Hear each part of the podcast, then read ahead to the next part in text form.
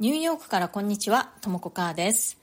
ニューヨーカーから学んだ自分応援力や自分らしく生きるヒント、海外生活の話、ファッションやデザイン、アートの話などを中心にお伝えしていきます。ニューヨークの自由でポジティブな空気感とともに、ちょっと元気が出る放送をお届けします。それでは今日もよろしくお願いします。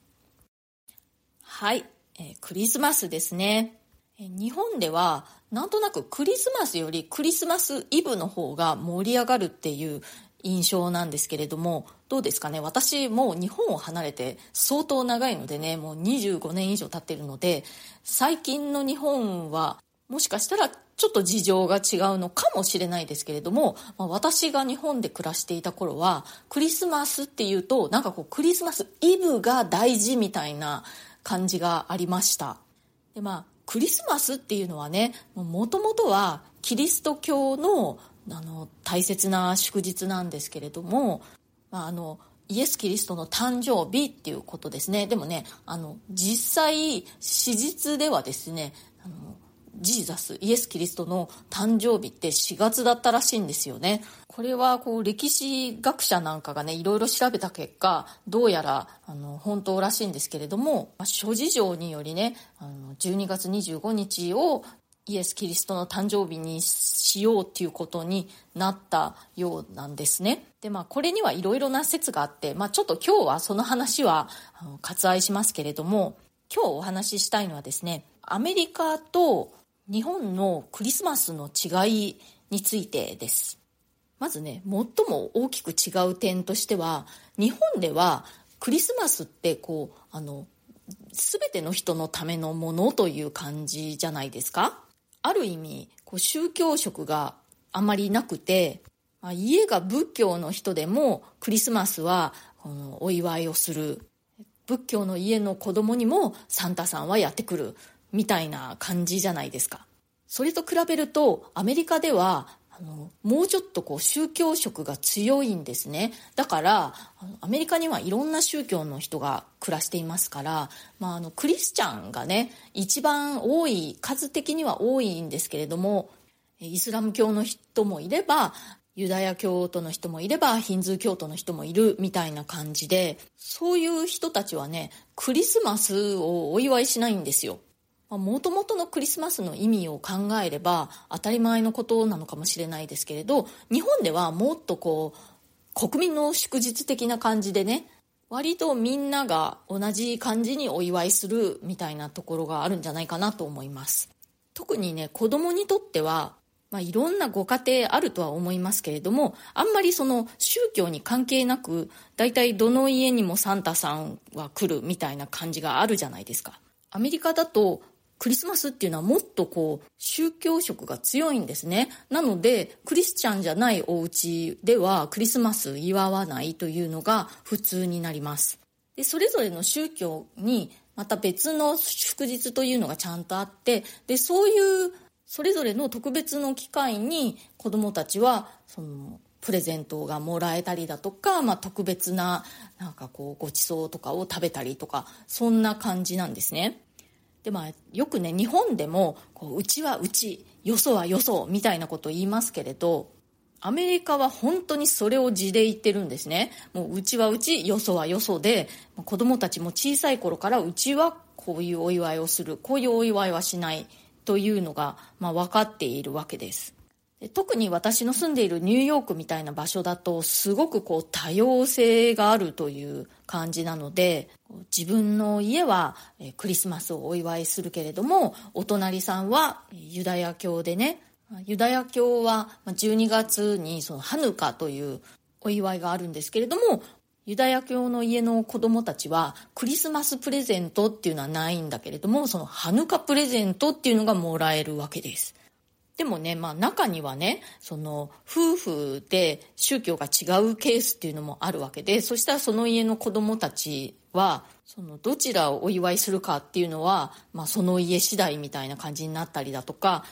まあいろいろな宗教あるけれども、その厳格な家と、まあそうでもない感じで、ゆるくやってる家みたいのもまああるわけで、ゆるくやってる家なんかだとちょっとまあ日本に感覚が近い感じで綺麗だからという理由でクリスマスツリーを飾ってみたりなんていうこともあったりはするようです。まあでもそんな感じなので、日本ほどこう、みんながクリスマスにこれをやるみたいなのがないという感じになります。まあそんなところからも、こう、アメリカ人というのは、こう、自分のアイデンティティ、まあ、自分は自分で、人は人という自分個人のアイデンティティということについて小さい頃から結構こう考える機会というのがあるんじゃないかなと思います。日本のクリスマスとアメリカのクリスマスで一番違うなと思うのはまあその点ですね。でもう一つ日本とアメリカのクリスマスで違うなと思うのは食べ物ですね。あの日本ではなぜかねあのクリスマスにはクリスマスケーキとチキンという感じになってませんか？アメリカにはね、クリスマスケーキっていうものないんですね。それからクリスマスにチキンを食べるという習慣もありません。これはもう完全に日本の食品業界のマーケティングですよね。じゃあアメリカではクリスマスに何を食べるかというと、多いのがハムですね。あの、日本でハムっていうと、なんかあの、薄切りにされたものを思い浮かべる方が多いんじゃないかなと思いますけれども、こう、塊のハムですね。あとは、またかっていう感じなんですけれども、七面鳥の丸焼きですね。もう何かっていうと七面鳥の丸焼きで、あの、感謝祭ね、11月の末の感謝祭にも七面鳥の丸焼きで、また同じメニューって感じなんですけれども、結構ありがちです。まあ、本来はね、クリスマスといえばガチョウの丸焼きだったらしいんですよね。あの、イギリスではガチョウの丸焼きっていうのが、まあ、クリスマスの料理ということだったらしいんですけれども、えー、アメリカはね、もうターキーがいっぱいいるので、七面鳥ですね。そう、いつの間にかこう七面鳥を、まあ、どんなお祝い事にも食べるみたいな感じになっていったらしいです。私もね、あの、一度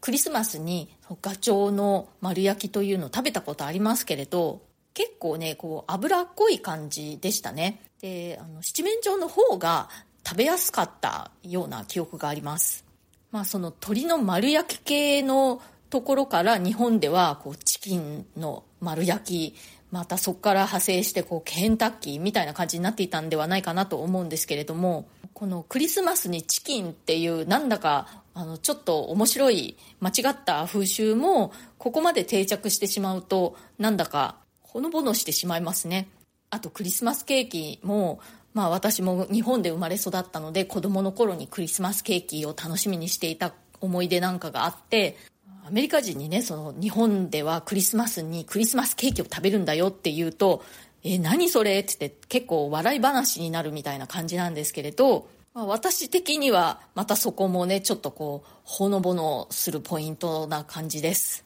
まあ、そんな感じでねアメリカのクリスマスと日本のクリスマスちょっと雰囲気が違うんですよね。日本の方がこうパーティーみたいな感じではしゃいでる印象があります。で、アメリカのクリスマスの方はもうちょっとこう宗教色が強くて、まあ、あの、大ごそかな感じがありますね。で、まあ、飾り付けなんかはね、こう、キラキラときらびやかなんですけれども、家族が集まってお祝いするという感じがあります。ま、日本のお正月にむしろ雰囲気的には近いような感じがあります。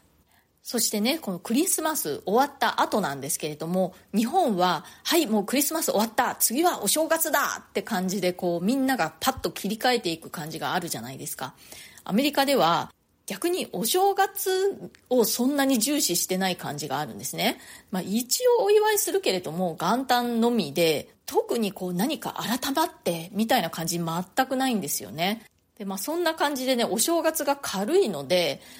クリスマスの飾りをずっとお正月過ぎてもダラダラと飾り続けているっていうのが割と普通です。でまあ各家庭だとかあといろんなオフィスなんかで飾られているクリスマスツリーもなんかおもむろに新年明けてから片付けるという感じですね。まあ1月いっぱいぐらいに片付ければいいかぐらいの感じです。なんかね、こう日本人としては、そのお正月の軽さがちょっと物足りないみたいなのがありますね。今日はクリスマスということで、アメリカと日本のクリスマスの違いについてお話ししてみました。アメリカでは日本よりも宗教色が強いということ。でそれゆえにクリスマスを祝わないという家庭も、まあ、たくさんあるということいろんな宗教の家庭というのがアメリカにはありますからねそんなところからみんなこう自分のアイデンティティというのを子供の頃から意識するようになるのではないかなと、えそしてこうクリスマスの食べ物の違いについてもお話ししてみました。日本でねこうクリスマスケーキの何かこう特別なものを予約みたいなのとかこうよくあの目にするんですけれどもそういうの見ると、まあ、すごいガラパゴス化しているなと。そういうとこやっぱり日本が独特ですよね。面白いなと思います。私はクリスマスケーキ食べたいです。ないけど。はい。というわけで今日の放送が気に入ってくださったら SNS でシェアしてくださったりするととっても励みになります。それからチャンネルのフォローもぜひよろしくお願いします。今日の放送のご感想やコメントなどももう大歓迎ですので、ぜひぜひお気軽に一言二言でもいいので、送ってください。コメントには声でお返事をしております。最近コメント返しをちょっとしていなかったのでね、また今度改めてコメント返し会というのでもやってみようかなと思っております。それからプレミアム放送も配信中です。週に2回以上、通常放送よりももっと近い距離感で、私の入浴生活の具体的な話やプライベートな事柄などについてお話ししております。このチャプターにプレミアム放送一覧のリンクを貼っておきますので、ご興味ある方はぜひチェックしてみてください。お申し込みは Web 経由がお得になっております。プレミアム放送一覧のリンクをクリックしますと、ブラウザーが開くと思いますので、そちらからお申し込みされますと、まあ、Web 経由ということになります。アプリ内でお申し込みされますと、えー、手数料の分がね、かなり割高になってしまうのでご注意ください。はい、今日も最後まで聞いてくださってありがとうございました。それではまた次回。ともこかーでした。